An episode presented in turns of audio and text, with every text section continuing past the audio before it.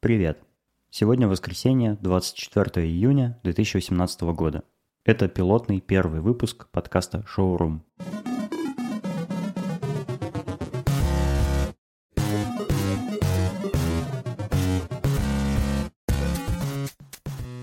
В этом выпуске я расскажу о себе, о том, почему решил сделать свой подкаст, как к нему готовился, на какие темы буду в нем говорить, где и как часто он будет выходить, как на него подписаться, где можно будет комментировать и задавать вопросы, а заодно поговорю на первую тему. Поехали! Меня зовут Дэн, я арт-директор, был дизайнером сначала в новосибирском Двагисе, потом в московском Яндексе. Если вы попали на этот подкаст через какую-нибудь соцсеть, где я его выложил, вы и так меня знаете. Если нет, в шоу-нотах к этому подкасту я укажу свой Twitter, Telegram, инструкцию, как подписаться на меня и на следующие выпуски шоурума. Дэн, но как произносить твою фамилию? Ну, например, так. Денис Талала. Талала. Талала. Денис. Денис. Денис Талала. Вот. Я сам слушаю подкасты, наверное, уже больше десяти лет. Познакомился с этим явлением через Radio-T. Затем стал слушать личные подкасты ведущих. Переключился на другие и вообще открыл для себя новый мир.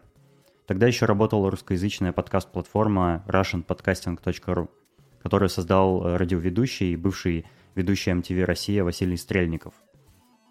Послушав многие подкасты, мне, конечно, захотелось записать свой собственный. Я купил хороший микрофон, но первая попытка не удалась.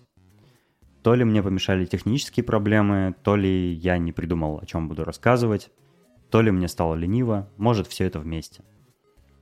Время шло, я предпринимал еще несколько попыток что-то записать.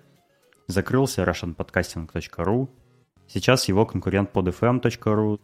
Глядишь, тоже закроется. Но я наконец-то собрался, и на этот раз получилось. Если вам будет интересно, спросите, я порекомендую, какие подкасты еще послушать. Теперь про шоурум. В отличие от заметок в Телеграме, где я стараюсь писать на темы, актуальные для читателей, в подкасте я буду говорить на темы, которые интересуют прежде всего меня самого, но которые при этом было бы интересно послушать кому-то еще. Это будут самые разные темы и даже не про дизайн. Точнее, про дизайн тоже, потому что у меня, конечно, есть профессиональная деформация, и я не смогу не говорить о нем.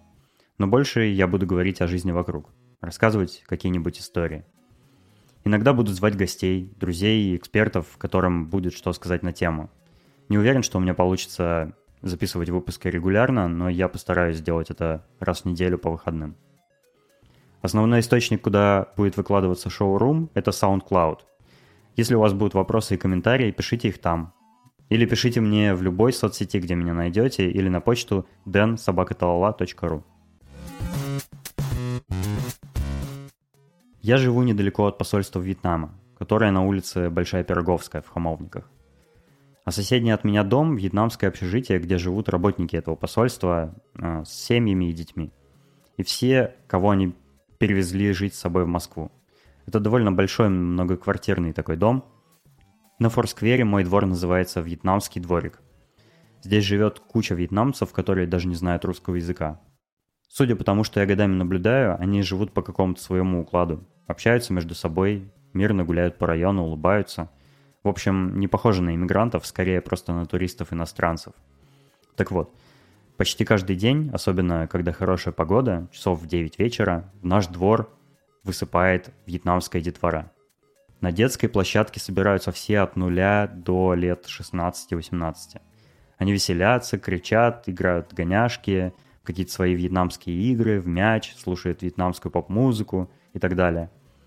Честно говоря, это выглядит как будто в кино. Я уже взрослый и не тусуюсь на детских площадках или в московских дворах, но помню, что в детстве в Новосибирске мой двор выглядел по-другому. Там не играли дети, он чаще всего был пустой. Чтобы развлекаться, нужно было позвать друзей или соседа и куда-то пойти, например, в парк. Может, что-то уже изменилось за многие прошедшие годы, или это особенность именно этих азиатских детей, более сплоченных в коллективе? Может, из-за незнания русского языка им больше и не с кем общаться, вот они и собираются вместе. Я слышал, что сейчас дети практически не гуляют, тупят в телефонах и сидят дома. Прозвучало, как будто я какой-то старпер. Надеюсь, все с современными детьми в порядке, я заблуждаюсь. Вот такое наблюдение.